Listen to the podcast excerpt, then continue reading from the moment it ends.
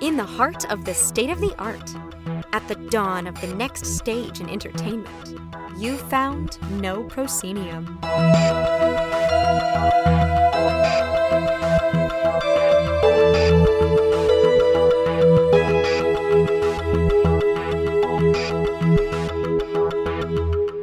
Have indeed found No Proscenium, the voice of everything immersive. I'm your host, Noah Nelson. This week on the show, we will take you from the virtual Burning Man playa of BRCVR to a chat with the author of Tamara, the original hit immersive play, which is celebrating its 40th anniversary with a new printing of the text that dropped just this month. That, plus we check in with Scott Stein of CNET, bring you an all new Immersive 101 and the pick of the week. All of which is brought to you by our amazing Patreon backers. Help the cause at patreon.com slash no proscenium. But first, headlines. Hello, this is Kathryn Yu, executive editor of No Proscenium, and here's what's in the immersive headlines for August 13th. Behind the scenes of the fall of Georgia's Serenbe Playhouse, Niantic tells us we're getting the metaverse wrong, progress on Punchdrunk's new home in London, and a report about the future of theater from Sundance. First off, a lengthy expose from Jim Farmer in American Theater reveals unsafe working conditions, racial insensitivity, sexual harassment, and more at Serenbe Playhouse located outside of Atlanta. In the article, several former cast and crew members describe the hostile work environment created by an abusive creative director and the board who turned the other way at his behavior. The now former creative director of the company departed in fall of 2019 and, oddly enough, has moved to Florida, where he is now running for office as a self declared Trump loving Republican. The Serenbe organization has also since rebranded itself. Previously, this outdoor theater company was best known for creating productions with a whole lot of spectacle, including a staging of Miss Saigon with a real helicopter landing. Next up, hot on the heels of the Ariana Grande concert in Fortnite, Niantic CEO John Hanke tells us we are all getting the metaverse wrong. It's not about the latest walled garden from Roblox or Facebook, or even the multiplayer VR escape as depicted in Ready Player One. Says Hanke, quote, As a society, we can hope that the world doesn't evolve into the kind of place that drives sci fi heroes to escape into a virtual one, or we can work to make sure that doesn't happen, end quote. In the essay, Hanke goes on to describe a world where you can overlay your favorite IP onto everything around you using augmented reality. The blog post also coincides with a recent Pokemon Go fan protest regarding accessibility in the game after Niantic announced it would raise the minimum distance required to interact with a Pokestop or gym back to pre pandemic levels. Those against the change note that the current design allows more people, including disabled players, to safely participate.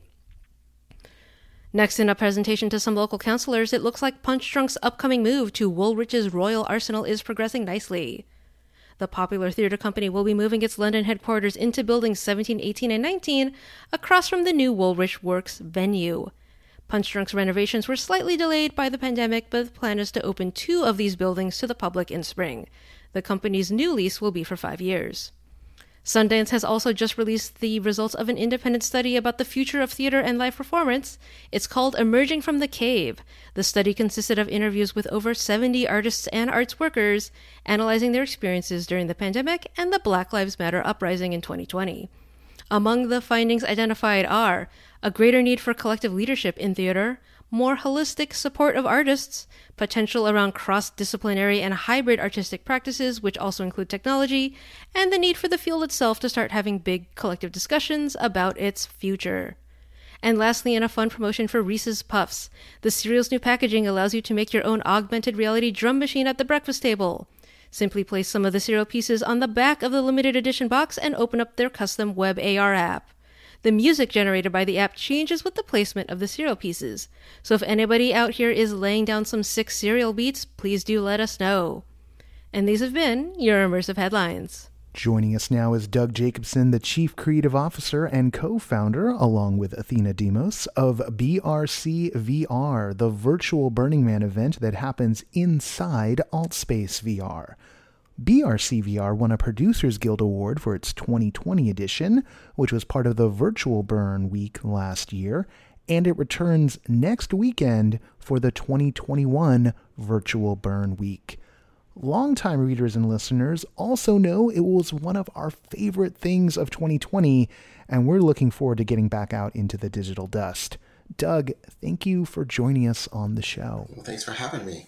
Before we get into this year's event, or even last year's for that matter, uh, BRCVR was in development long before COVID was a gleam in the devil's eye. Um, what was the spark in the first place? Way back in uh, 2015, a guy I know named Greg Edwards had uh, made a sort of single player Google Cardboard virtual playa.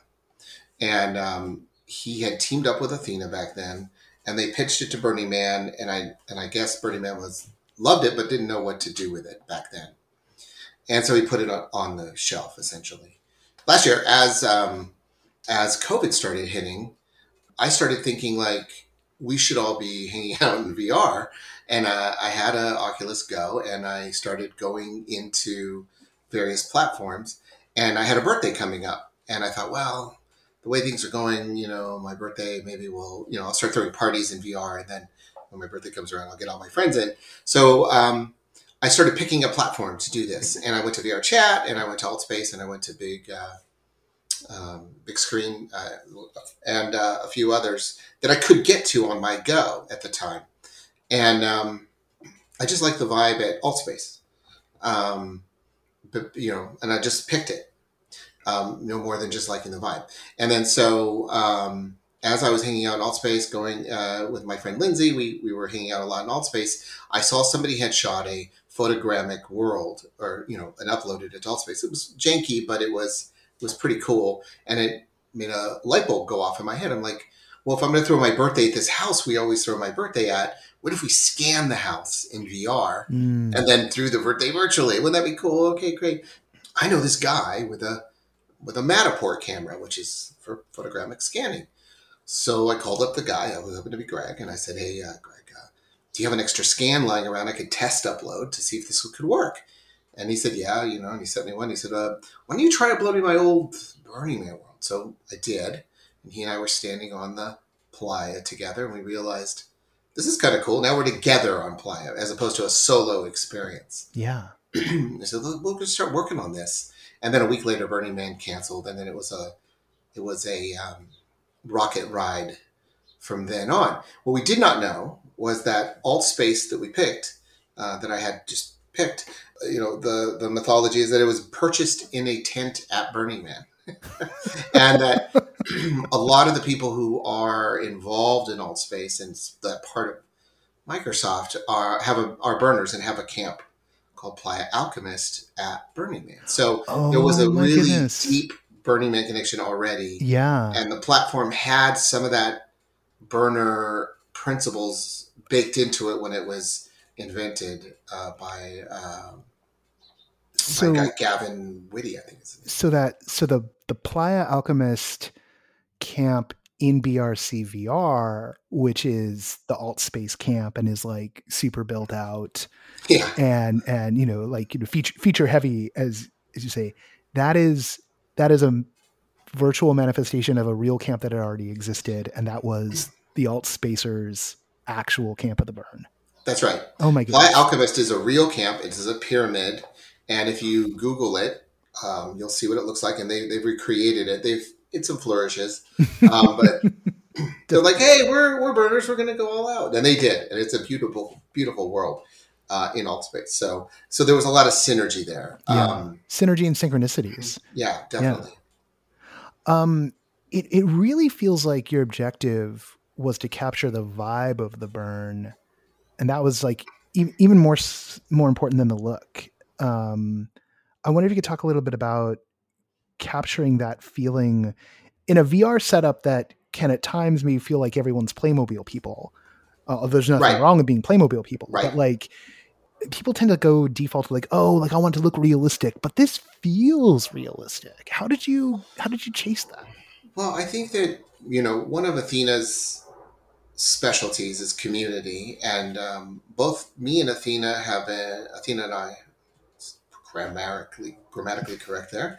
Um, have been going to Burning Man. Uh, I've been going since '98, and she since '99, and we knew this world cold. Like we knew all the inside jokes we knew the little details already, and we knew, and we would all, and then we had other team members, Justin and other people who had been um, old school burners, and we were, like, oh, what if we had this thing in there? What if we put this in there? And so we started, we started realizing that, you know, we want to see, you know, we were all very this COVID virus coming around we we were feeling nostalgic for the burn of the past, mm. and we really wanted to go get some pieces that we all loved from the past because we had this rare opportunity to recreate them and put them into into the play. This is for the old school burners who come in to go, oh, I remember, you know, I remember that piece. You know, uh, we had one piece called Helios, Kate Raudenbush made, burned in 2018, resurrected in the VR world, and you know, and it's just this kind of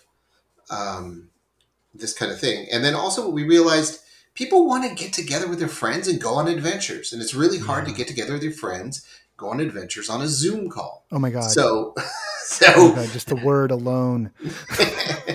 it's like, tough. That, like that was the nightmare of, of this past year for me. It was like, right. you know, I, I spent five years on a Monday morning Zoom call. And the minute the pandemic hit, everyone was like, we'll do immersive theater on Zoom. And I was like, am I being it, was this designed to torture me specifically? Like, right, like right. this feels no. it feels like I've been cursed torture. by like globally who, tortureful. Yeah, who who is the demon of Zoom calls? But but when I was there, you know, because there's there are I have specific memories of BRCVR last year that were one the first time that entire summer where I got to really hang out with my friends in the manner that I prefer, which is wandering around a large space and just trying to hold everybody together and maybe failing, totally. but like enjoying that that push and pull of like where's Ivan? Where's Ivan? exactly. He's over there. Go, can someone go get him? No, you guys stay here. I'll go get him. Um, I know.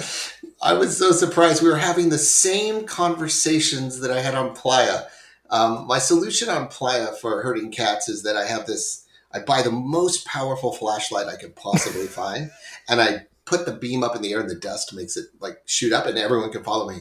And I always set waypoints, like, okay, everybody, we're walking to you know eight o'clock in Esplanade, and um, that's where we're going. So if you make it there, that's great. you know, kind of thing. And I found myself doing stuff like that on the virtual playa yeah. And people be, and then people doing, uh, uh, what is that? What's that thing? Well, I don't know. What's that thing? Let's go check it out. A lot of that as well. Yeah. It's funny. It's like once you've had, you know, the, the spatial reality ripped away from you and like everything's just like flattened out into screens are the only way you're communicating with people, you start to realize that all the stuff that's so frustrating about hurting cats is actually the thing that m- makes other people kind of enjoyable as entities. Yeah. I know. And you know, it's funny because the the experience on the VR headset versus the 2D screen, you know, it's hard to get the translation looking at a 2D graphics. It looks like um, you're just walking around in a video game. You know, mm-hmm. so it looks like, you know, from a couple years ago. It's not even like the latest graphics. It's you know because we're paring it down into a VR headset. But once you strap on that headset and you have and you look around and you walk, um, none of that matters. It, it feels good when you're in the headset unless you get nauseous and then it doesn't feel so good. But uh, but I mean is that you're you know you're you're in a fully you're fully immersed and it's really challenging to translate that is you know when I show video clips of us all hanging out in BRCVR. It looks like it, it doesn't quite translate the way, and Burning Man doesn't quite translate on a 2D screen uh, yeah. either. I, I, made a Burning Man doc uh, called Journey of the Flames years ago, and um, always struggled like, how do I capture Burning Man? Like, how can we capture Burning Man? Like, every time I show the video, it's people like, that's really cool, but it doesn't quite hit like it was when you were there because you're not looking around in 360 degree space and seeing stuff going on. Yeah. Um, you're watching a 2D flat thing, and the VR gives you that, which is great. What's we're, we're, we're coming up on time here, but like, what's on tap for this year's virtual burn at BRCVR? This year, um, we are free again. Um, we tried to do ticketing, it didn't work out. We just too many complications, and we thought, eh, the, you know, So we're gonna uh, anyone can come in. We recommend you get in early, set up your account now. We already got stuff going on. We already have worlds up. Time to start, you know, practicing getting in and learning is now. Uh, at altvr.com. And then we're to have a, a, museum of all the temples. We were, we had modelers volunteer to build temples. So we have all 20 or so temples. So uh, from the past, and we have we have a little museum of all the man bases from 1986 on. Wow! So we're gonna have all the man bases, all the temples, and we're gonna have some. Um, I'm focusing on hub worlds, which is sort of like um, scenes at Burning Man, like um, because you know the main playa is sort of low poly, uh, low polygon to fit it all on that thing, and then you get into a portal, and then you're at the like piece of art that's higher polygon, uh, higher res. Well, what if I make the background lower polygon, but put a bunch of high res stuff together so it feels like Burning Man? So uh, we have these hub worlds where you'll be able to walk from you know Disorient to Decadent Oasis and hear music, and it's meant to be a structured space, but you see the whole city in the background and you feel like you're there rather than going and visiting just a solo art project. So I'm trying mm. to make hub worlds. Oh, cool. And um, we're going to try to set up a green screen and green screen acts and bring them in. Our eyes are bigger than our stomach, though. we'll see how it goes. But it's such a, it's such a wonderful experiment and just the, the, the number of things that got pulled off last year were kind of like really amazing. So i'm glad you guys' eyes are still bigger than your stomach. Yeah well wait till you see uh, we have a really great guy john riggs working on el pulpo mecanico it is epic. We're going to have the best version of that for the playa the octopus with the flames that everybody loves um, it's going to be a really great car so we have some really cool things so uh, you know and whether the Delta variant comes in or not, or how many people show up or not, I just, you know, it's hard for me to worry about all that, although I do. Um, we're just going to have a great time and hang out with some great people and um, have a, have fun no matter what happens, frankly. I, I have I have one kind of ridiculous question for you. Okay, let's do it. All right. When you get back to the playa, mm-hmm. will it be weird not to be able to fly? We are really going to miss flying. However, we think that a couple of years of BRCVR is going to start affecting the playa, where we think that there's going to be like people making emojis coming up, like heart emojis. We think people are going to redo the flight stick and hand out flight sticks. I think there's going to be a lot of cross virtual, and we're going to do hybrid. We're going to try to do things on Playa that show up in our virtual world and vice versa. So we're, we're hoping to hybrid the event next year. We're very we have again our eyes are bigger than stomach, but we're going to model up some. I mean, we should make 3D print some you know flight sticks and hand them out to people, and, and some people will be like, "What's this?" some people are like, "I know what this is." Oh yeah, yeah. Some people can't wait. Some people know. I want to. So, so much. I love flying. Oh my god, it's so much fun. All right. Well, Doug, thank you so much for giving us the, the brief history and yeah. a quick preview of BRCVR. Thanks for having me. This is fun. Doug and I talked for about, I think, like 20 or 30 minutes more uh, after we closed off the first part of the interview. That will be dropping into the Patreon bonus feed in not too long. If you're interested, go ahead and check it out at patreon.com slash no proscenium. It will be hitting, if nothing else, during the week of the virtual burn.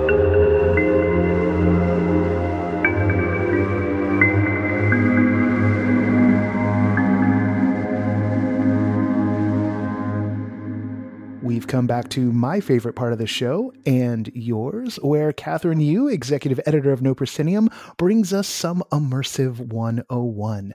Hey, Kathryn. Hi, Noah. So good to be back. Uh, what uh, do you have for us this week? So, I was thinking we could discuss a very common format of immersive experiences known as the sandbox. All right, the sandbox. I mean, I think we all know what a sandbox is. So uh, it's something you play in when you're a kid. So how does that pertain to immersive and, and why is it here with all of our theater stuff?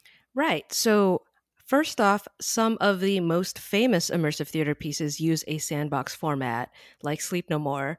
It comes to us from the video game world. So think of an open world video game, a sandbox video game where you're not necessarily being explicitly uh, directed what you're supposed to do next, where you're supposed to go. You're allowed to explore, linger if you want, speed through stuff if you want. So, for example, at the McKittrick Hotel, once you enter the experience, you can roam from room to room, you can open drawers, you can look at letters.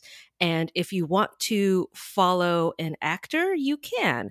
And if you want to go with the crowd, you can. But also, if you want to explore to your heart's content whatever catches your fancy, you can. So uh, there's a lot less structure in this kind of experience because it's mimicking that open world feel, that open exploration feel, and it really allows the individual to choose their own path, to kind of curate their journey during the experience. Now, now you say there's a lot less structure. So does that mean that just like anything's happening willy nilly, or is it just that there's a lot less structure for you? There's a lot less structure for you, the participant. So while the main action from a narrative standpoint might be on a specific schedule or timetable, you're not necessarily, as a participant, beholden to following what everyone else is doing at a particular moment in time. So, kind of go back to an earlier conversation of ours about agency, which, if you haven't heard the show before, you can flip back a couple episodes and find uh, this sounds like you have a lot of agency in a sandbox. Definitely. And more specifically, when we're thinking about the different flavors of agency, this is agency of focus, agency of perspective, agency of movement. Right. Sometimes I think, uh, you know, coming from the video game world, uh, we'll often call this, uh, you know, traversal agency. You can tr- traverse around the space, which just means you can move about the space. But traversal sounds fun. So everyone yeah, uses definitely. and Spider Man traverses through mm-hmm, New York City. Mm-hmm. The other thing to note is even though you may be in a sandbox, the creators will often try to draw your attention towards big linchpin or tentpole events. And so it is still your choice whether or not you want to go, for example, look at the banquet table scene during Sleep No More. But if you want to ignore that, that is your prerogative. Yeah, yeah. Uh, so much of it comes down to managing the audience's attention, and it's it becomes a challenge. But in so many ways, it can often really pay off because the from an audience perspective, at least my own experience of it, it always feels like you made the choice to be there. Definitely. And if something catches your eye, if you see a performer like sprinting off somewhere, go and follow them to your heart's content. That's what a sandbox is great at. All right. Anything else we should know about a sandbox before we let people go about their merry way? I think one thing that is really interesting about the sandbox format is that you will see people who might be a little bit uncomfortable at first, and it kind of lets you dip your toe in the immersive waters before you go deeper. All right. Well, you, dear listener, have full agency, so feel free to move about the cabin, and we'll be back next week with another Immersive 101. Thanks, Kathryn. I'm David Spira from RoomEscapeArtist.com, and I'd like to invite you to our immersive gaming convention, Recon, the Reality Escape Convention. Recon is being held digitally this year, August 22nd and 23rd, and has programming and games for players, creators, and the immersive gaming curious. Basic access includes all of the talks as well as our ARG, and that ticket is pay what you want players should consider buying a Game Pass for access to tons of gaming content, much of which is only available through Recon. Those in the industry, adjacent industries, or are thinking about getting involved should pick up a pro ticket for access to live workshops, facilitated discussions, and other perks. This event is a labor of love, and we fuss about all of the details, from the featured talks down to our swag. I hope that you'll join us to learn and play. You can learn more at realityescapecon.com.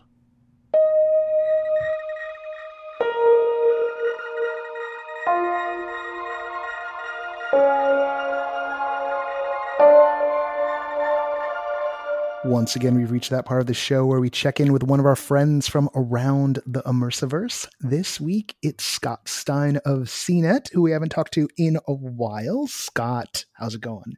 Hey, I'm great. Good to talk to you. Uh, I hear you're living in Samsung land right now. I am. I've got watches on my wrist and phone in my pocket. I'm testing. I'm back in the the smartwatch land, which is, always gives me a nostalgic feeling. well, uh, we won't be going in depth on Samsung smartwatches right now, but I do want to talk about something else you've been doing for CNET lately. You did a, a, a big piece about the metaverse, which, uh, like Hansel, is so hot right now.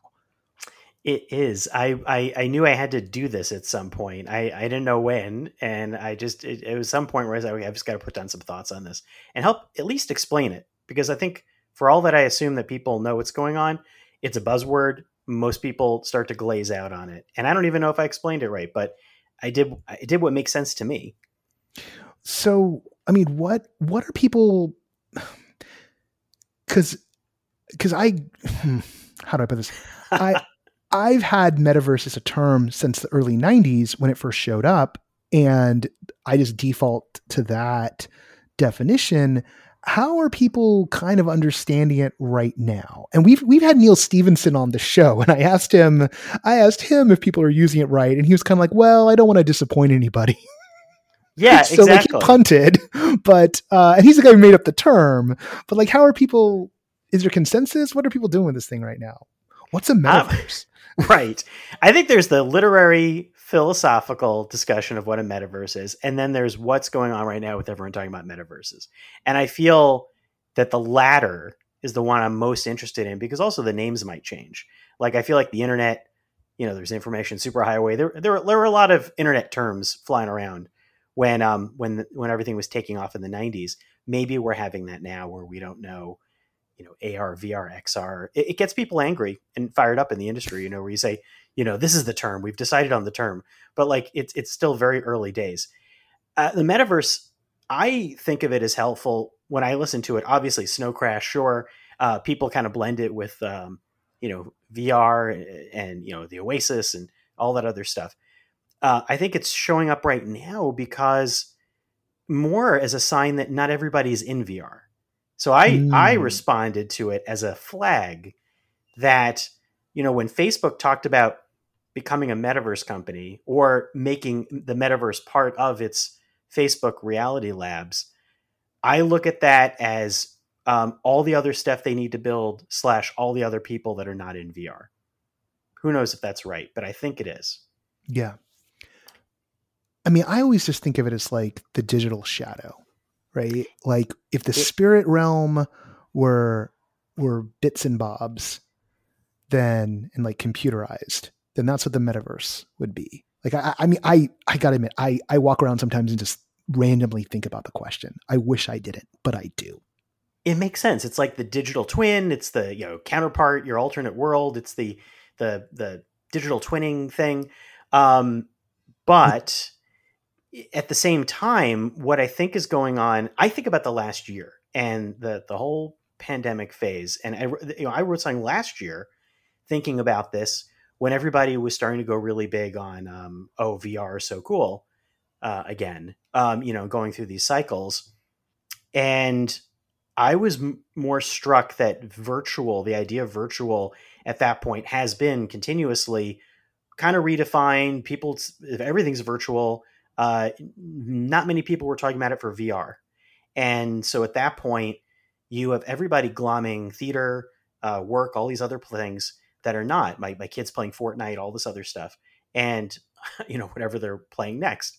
And I think that whole interconnected stuff constitutes virtual. My feeling is that metaverse is trying to grasp that somehow. But yes, it also seems to me to be the social world. Like you have these alt space VRs and rec rooms, and you've had these things for a while, Second Life and going way back. That seemed to me that the the home that you live in, that you do things, that the place you go to is part of that. But it seems like the way it's being instituted now is the massive interconnectedness of it and a place that you can go to outside of VR, but also to build a, home that future AR stuff can tap into. This is like the bridge, yeah. um, in some ways. Well, speaking of like AR, we were talking before we turned the microphones on, and you said something interesting about AR, and I wondered if you could like share that, share that with yeah. the class, please.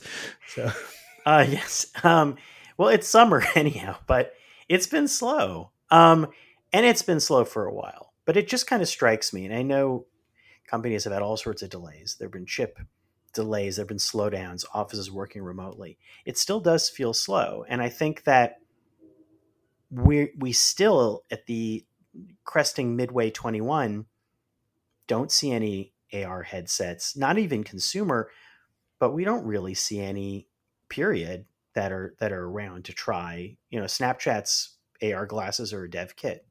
And then you wonder when will it happen? And then uh, you look towards like Facebook's and announced that its product for the fall are those Ray-Ban smart glasses, which are clearly not going to be AR uh, I think they're going to be less than you might expect, but they're also claiming they'll have some element of, of you know, connecting you. I guess is the conversation. But, but I didn't. See, I, I had missed. I had missed that actually. Like, are is there going to be display function or is it going to be audio like like the I, Bose were that I think got pulled off are, the market? We don't really know everything at all. we know very little. They've been sort of just teasing bits, but I think it's going to be audio. Like Facebook's been playing in audio now for the past year. Right. Been interested in audio. Audio was also talked about as like a key step. Like we we've talked this. We know this in the in XR. Spatial audio for all that is key. It seems like a very attainable goal and is right now for um, for AR more so than visual. And so I think that um, I think that's where they're going to use it, maybe as an explorational tool for that. Uh, maybe, uh, maybe I, I would imagine to have spatial audio and do something interesting there, but who knows? Yeah, it's it's weird. And but looking at that and thinking of that as kind of a stepping stone, and then how many more products do we have until we get to the AR glasses? Makes me wonder what is AR going to be for people. It's still something that people hear about, but they don't really have a firm grasp of even after all this time. And I think that while the experiments are very interesting, then we go to like speaking of the metaverse, um, Niantic has been making acquisitions. They bought a 3D scanning company, uh, scanning app at Scaniverse. Um, this is interesting to me because I feel like that whole 3D scanning landscape keeps dovetailing with people trying to map the world uh, and do it collaboratively to get sort of like a grid to agree upon and play on. Yeah.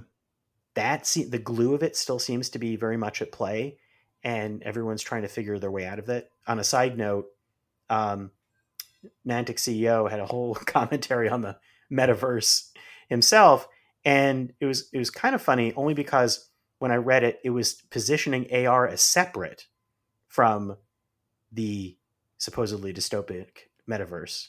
I say supposedly dystopic because I don't think that's been determined yet. I think the idea, like, there have been commentaries, in my opinion, the metaverse being a by its by its concept dystopic. I think to me, it's like cyberspace. You know, yeah, like that would be like saying the internet by its definition is is dystopic. I, I don't know. I guess you can do it for all technology. I mean, so I mean, I mean, it, it's it's funny. It's like yeah. you know, Gibson tried to warn us. Stephenson tried to warn us. Cline said it was a party. Um, two of those guys turned out to be right. I guess you can figure out which one was wrong by doing the math. Um, yeah. And, but I also think of, say, like, you know, Doug Rushkoff, like in the 90s, being very bullish on what the internet was going to do for all of us. And then the Doug Rushkoff, you know, by the time Occupy Wall Street comes along, being very bearish on what the internet has done done to us. Yeah. Um, when we look at the the media theory of it all. Well, then also the whole um, the whole idea of AR. It's not AR versus the metaverse, or he was talking about right. reality. Rea- uh, John Hanke was talking about reality channels and the way that works and connecting us more to the real world. I think that was the same debate that was happening with smartwatches, with Google Glass, with a lot of tech about connecting us more, uh, digital assistants. Um, I, and I, it's funny because when I hear the metaverse conversation lately, and we think about some people leap right to Ready Player One, a lot of mm-hmm. people leap right to Ready Player One. Uh, the idea that you're escaping to this other world. To me, the metaverse, again, because so much of it now is about something that can exist outside of VR. I actually feel like it's reaching for tools and glue that aren't purely in your own blindered world. I think that the metaverse conversation is trying to get to like all of your laptop tools, all your phone tools, all your things like that. And if and if that's what the metaverse is partially about, that does not seem like you're living entirely in its walls. So I think that's where yeah. the metaphor doesn't really apply as we're thinking about it. I never think of it as a walled garden and never have since the beginning. I've always thought of it again like it's like the the digital twin. And that that what makes what makes it intriguing is the degree of fidelity. Like if I'm if I'm walking up to the comic book store and the comic book store's digital twin is also available to me.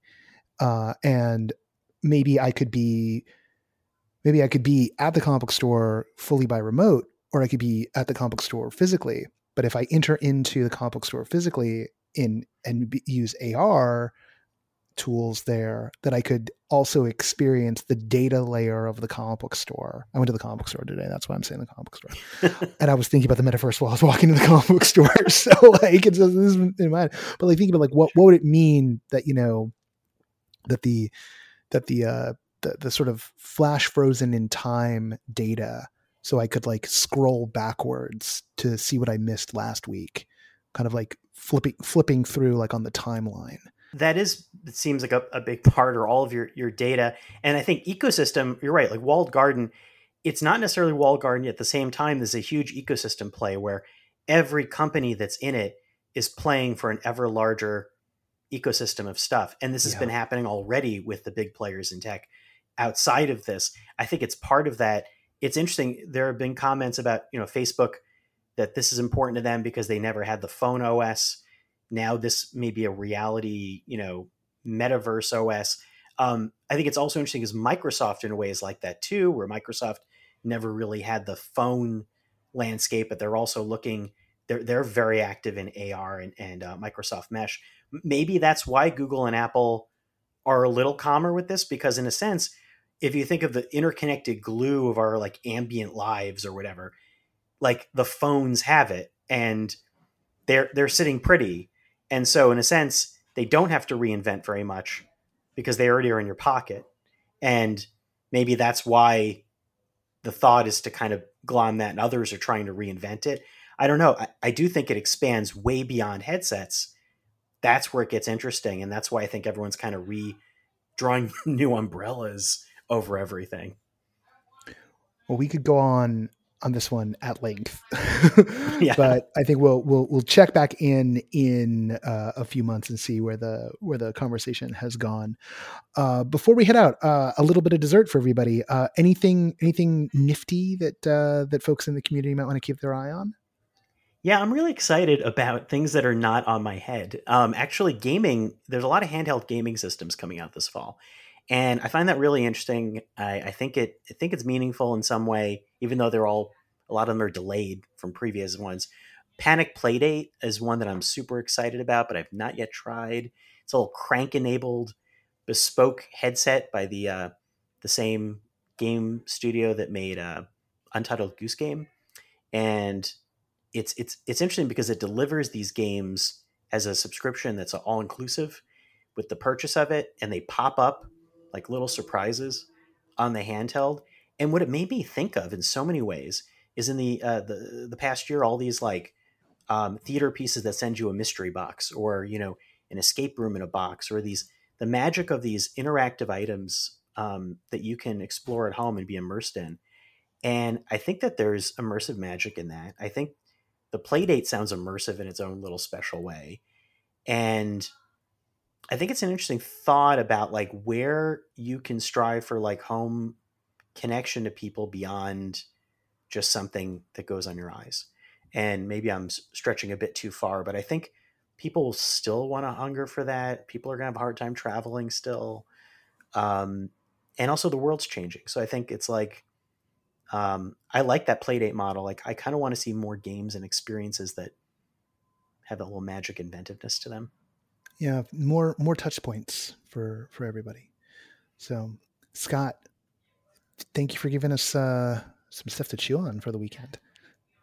Yeah, thank you. Um, I'm just going to be sitting here put, playing with tech at home because I'm not traveling. Uh, when people want to follow what you're up to, where should they go? Um, you should check me out at CNET. You can also follow me on Twitter at JetScott. I'm always chattering about whatever I'm thinking about there. Currently reading a book on smells called Nosedive, which is fantastic. There's more of the show on the way, including our interview with John Krizanc, the author of Tamara, and the pick of the week. Right now, we want to take a moment to thank our latest backers, Cami Pinto and Adam Jacobs, who by subscribing gain access to the backer only podcast feed and our growing video library. But cash isn't the only way you can help us. The number one thing you can do is share this podcast and our weekly review rundown on social. I know, I know it can feel ridiculous. I feel ridiculous saying it, but there's nothing like word of mouth, and you have a lot more agency than the algorithm leads you to believe. So, if you like this, follow us on Twitter, Facebook, and LinkedIn at no proscenium, and Instagram at no underscore proscenium, and hit that share button when the time comes. It really does make a world of difference.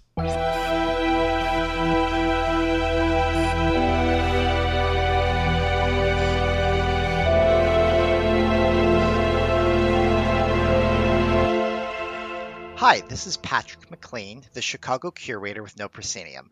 I'm here to introduce this week's pick of the week. Every week we meet in Discord for Review Crew, where we talk about experiences or events we have recently seen, which you can hear that podcast in your feed right before this one.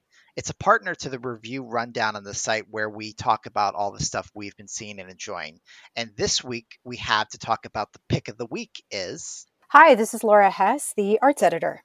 And what is the pick of the week you have for us? The pick of the week this time is an art exhibition called Divine Immersion, the experiential art of Nick Dong. And it's at the USC Pacific Asia Museum in Pasadena, California. What makes this the pick of the week for you?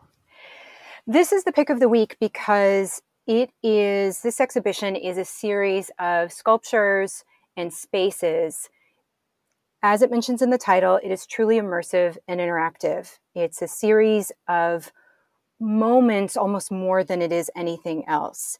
And it is incredibly joyful, it's incredibly restorative, and it's something that anyone in or near the LA area, I think, should run and not walk to see.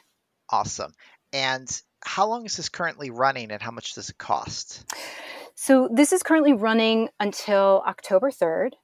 Cost, depending upon day and um, Uh, you know whether you're a student or whether you're a senior, anywhere from free to ten dollars. And the one thing that I really want to cite about this is that Nick Dong, who's an Oakland based Taiwanese American artist, has a core philosophy around his work where the work can only be truly complete when the viewer activates it with their energy. So this is not interactive just in a practical way.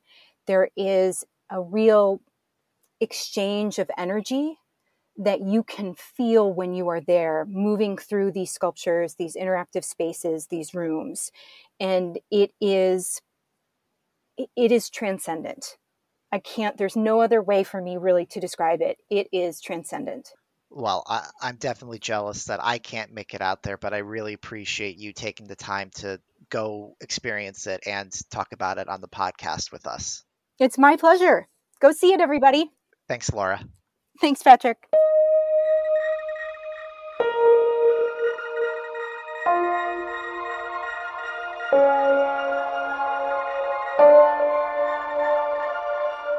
Joining us now, we have the honor of having author John Krizanc, the writer of Tamara, which this year is celebrating its 40th anniversary. Uh, the play has the distinction of still being the longest running play to ever run in Los Angeles, and it is a precursor to all of the immersive work that we know.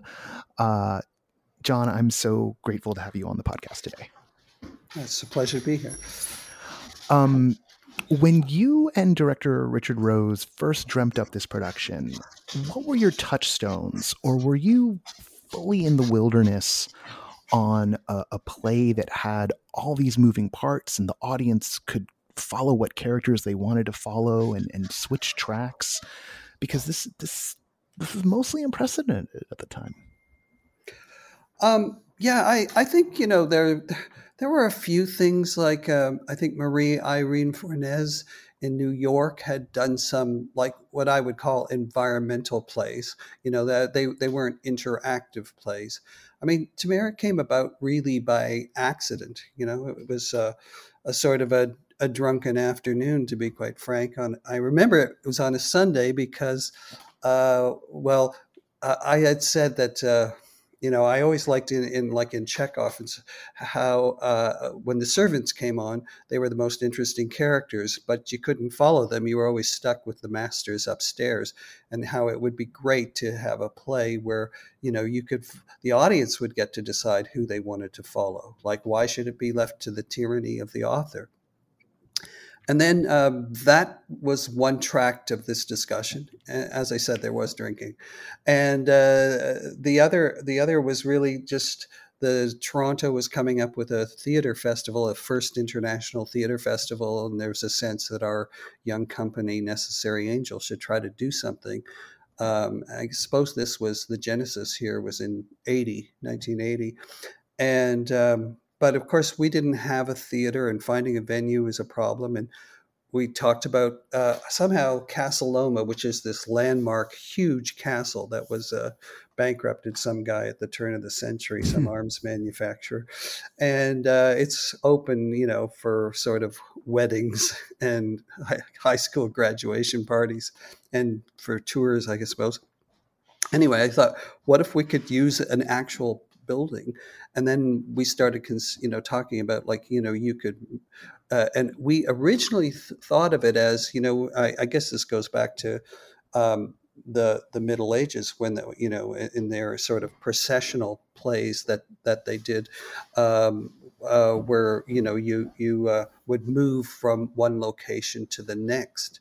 But then it soon as we were we got there around three o'clock on the Sunday afternoon, and we were running around this house, and we were kind of drunk, and uh, you know, we said, "Hey, we could do a scene in this swimming pool, and we could do one here and there," and and suddenly, like it all that and the Chekhov conversation all sort of came together, and we started thinking about you know uh, doing this you know a, a, a play in this venue, which we ultimately you know didn't get we couldn't afford it. But um, and then the whole idea of the simultaneity of the action and the multiple characters all of that sort of came from there. And uh, concurrent to that uh, i at the time was making a living as the buyer for a, bookstore in toronto. And um, people would just uh, sales reps would give me new books you know and to try to encourage me to buy vast quantities of them and uh, I started uh, um, reading about uh, um, uh, Tamara de because uh, that there had been a, an art book on on her, and little was known about her. But uh, so to supplement the art book. with they they used excerpts from the diary of this guy Gabriele D'Annunzio's housekeeper, and I was kind of uh, reading them, and it was, you know, deliciously wicked stuff, very gossipy and fun. And it seemed to me, I, I, I remember talking to Richard, like, you know, when we're rich and famous, this will be the Visconti movie that we make, you know, the, and then that uh, found its way into our Casa Loma discussions and our Chekhov discussions, and suddenly it became clear that uh, you know, I should write a play about Gabriele D'Annunzio and um, Tim, Tamara de Lempicka's uh, visit to his house. And, you know, th- that was sort of the genesis of it. But um, we didn't have any intellectual framework in terms of, uh, you know, uh, how, how, we were going to sort of, you know, uh, blow up narrative and all of that stuff. Uh, we were just trying to think from an, like, an audience's point of view. Mm. I Hmm. mean, my first play was about a poet named John Cusack who hates the theater, and uh, so I think I was still doing the same thing. Like you know, Richard's like my oldest friend from high school. Uh, you know, he uh, he picked me up hitchhiking, and he, at the time he was doing musical theater, and I was reading Jean Genet, and uh, you know, s- somehow I corrupted him, and uh, you know, he he became a a, theater director, uh, and uh, um, so we've always had this kind of like I've always had a love hate thing with the theater. Like I, I really don't like the bounds. Like I actually am a no proscenium guy through and through. And even when I do a play on a cross stage, people say like it's a three ring circus, you know.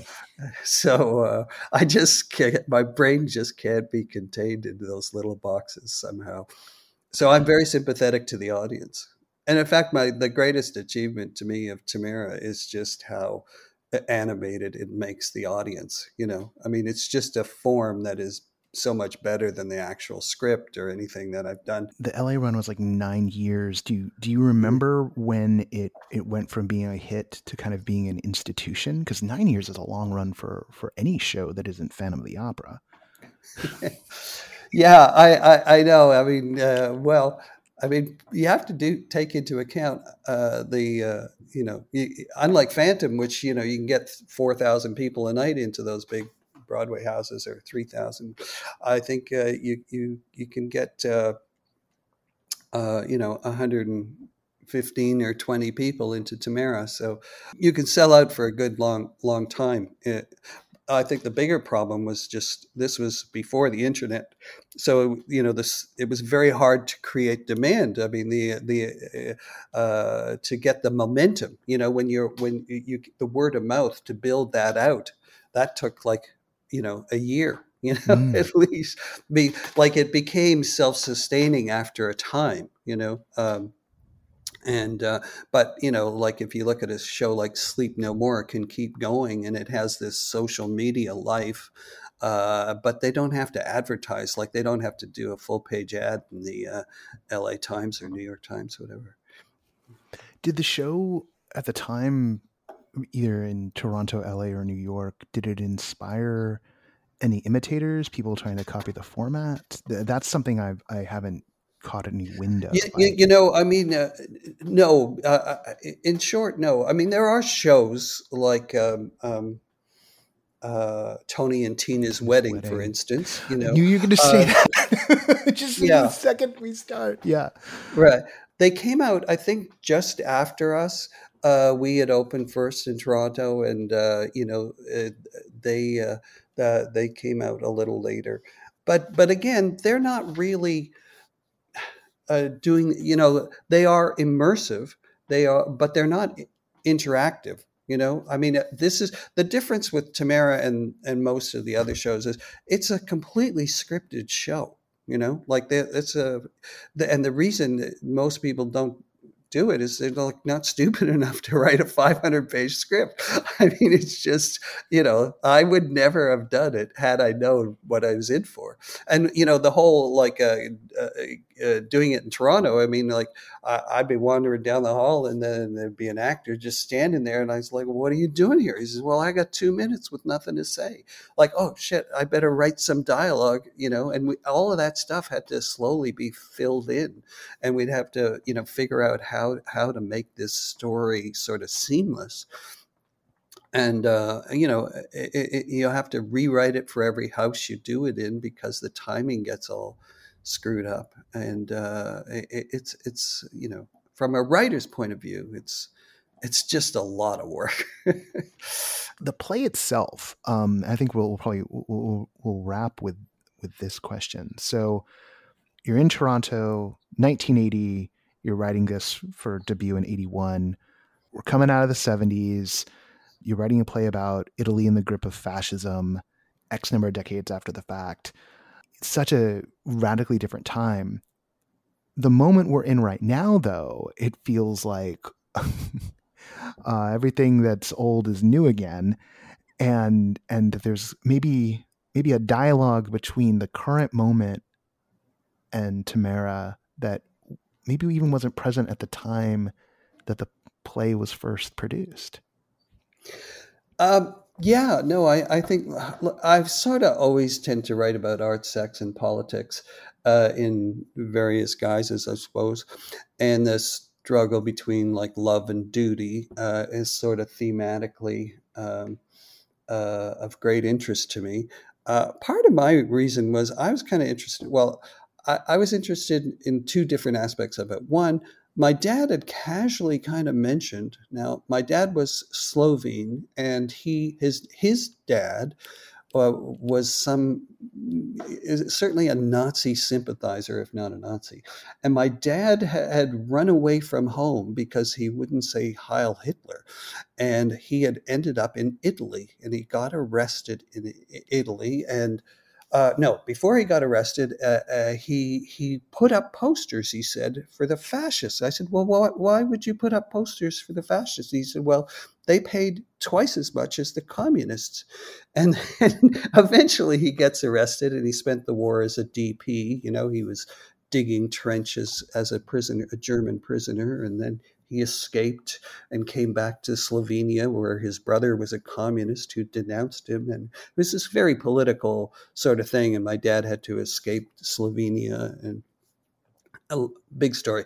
So I was very interested in the whole aspect of like, well, what would you do? And would you, you know, D'Annunzio was a guy like they said he was the one man who could have stopped Mussolini's rise to power, and and he was a writer, and and and then he uh, he, uh, but he got bought out basically.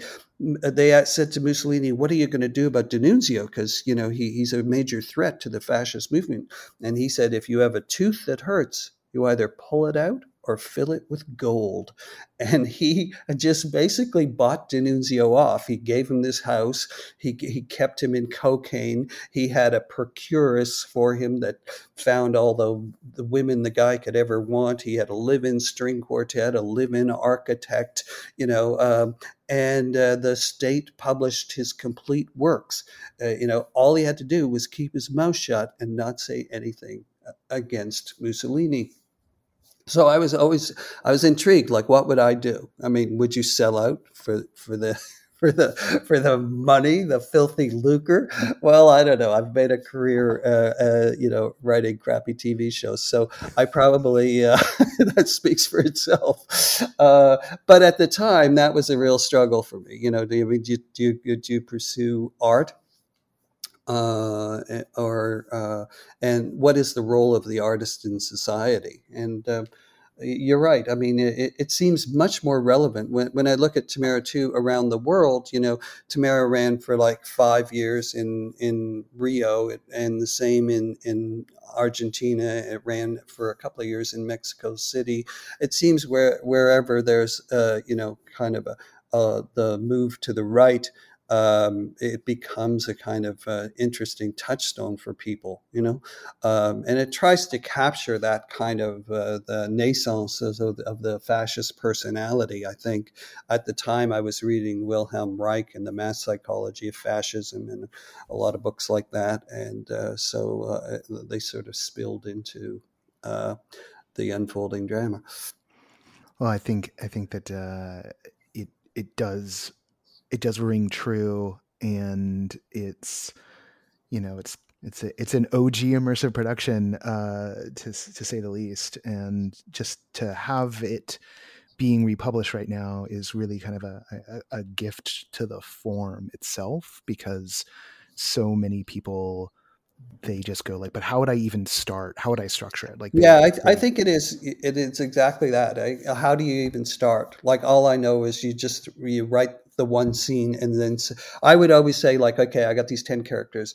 Who's the most uh, i got one idea these two people are having the following scene but now i have eight other people to deal with. What could they be up to? And i'll do a group scene and you know what i mean? Like i and you do it in certain sections and move forward that way but uh, um, uh, I can't remember, you know, how many times I, I kept phoning the director saying, okay, I know I said I was going to do this, but life is too short. I, it's too much, you know, and I, uh, you know, a, a, good reason the play is, was dedicated to Richard is because there's no way that any sane person would have just kept writing this thing. You know, yeah. uh, it was it just was such an unwieldy uh, uh, beast to do as text. I I, I kind of love like immersive makes total sense to me. You know, uh, when you're you know, you're creating environments and you're it, there's a lot more room there. I hope when we do you know Tamara again that it'll be much more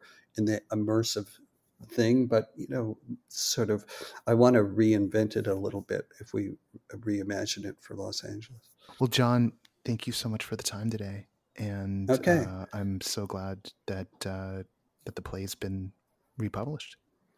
Well, uh, it, it's good. It's good to uh, have it out there, and it's it's been fun to reminisce.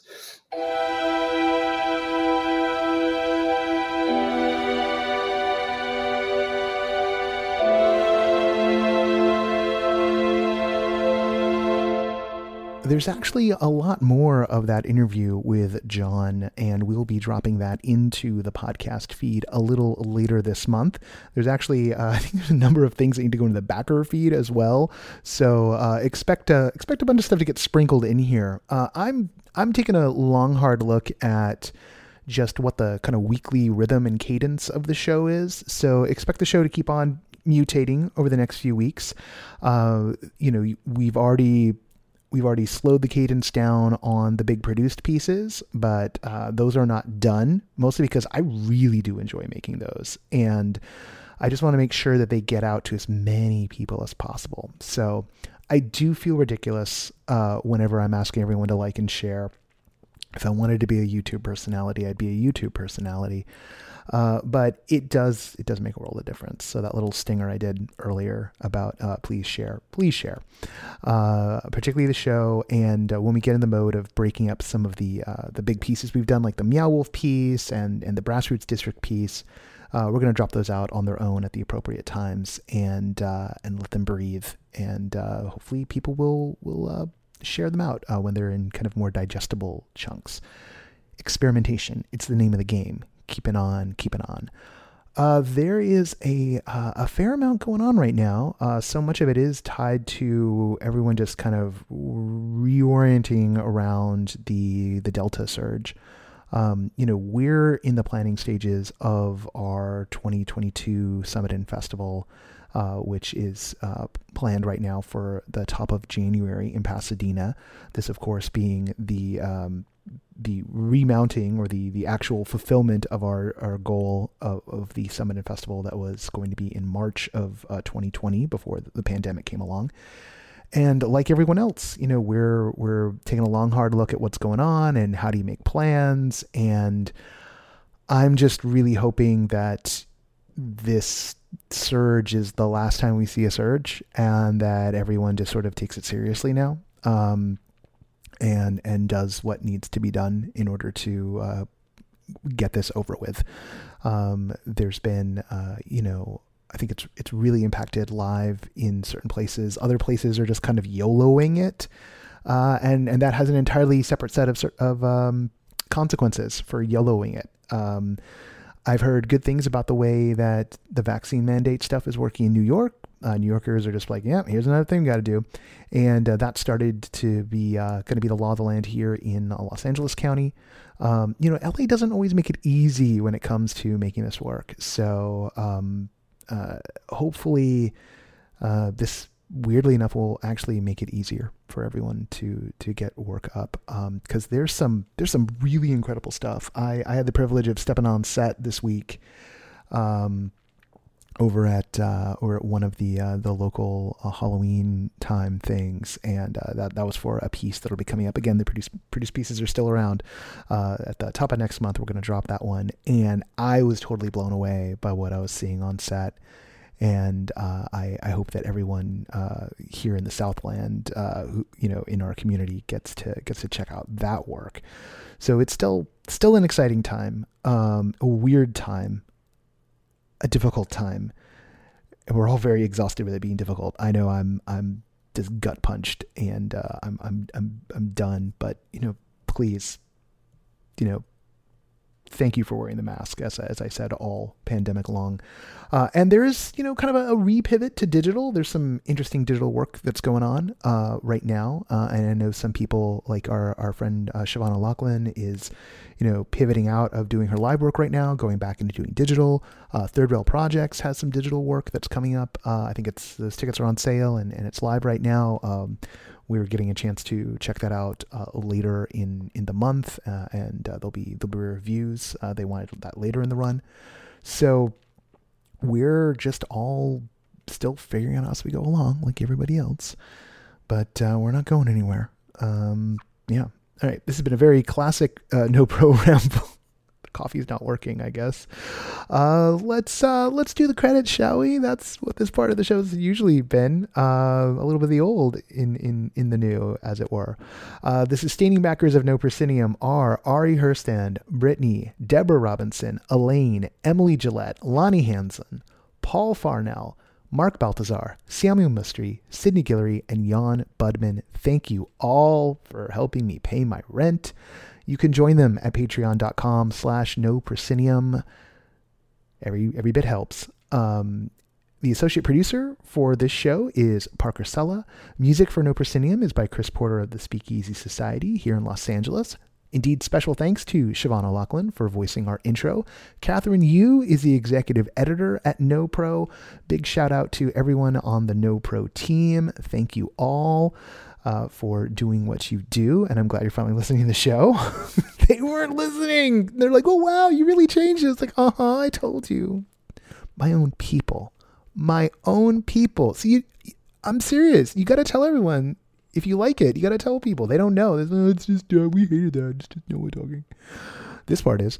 Uh, you wanted to go back? See, that's the thing. You want to go back to just me talking? Then, uh, then don't share the show. There you go. If I can't use the carrot, I'll use the stick.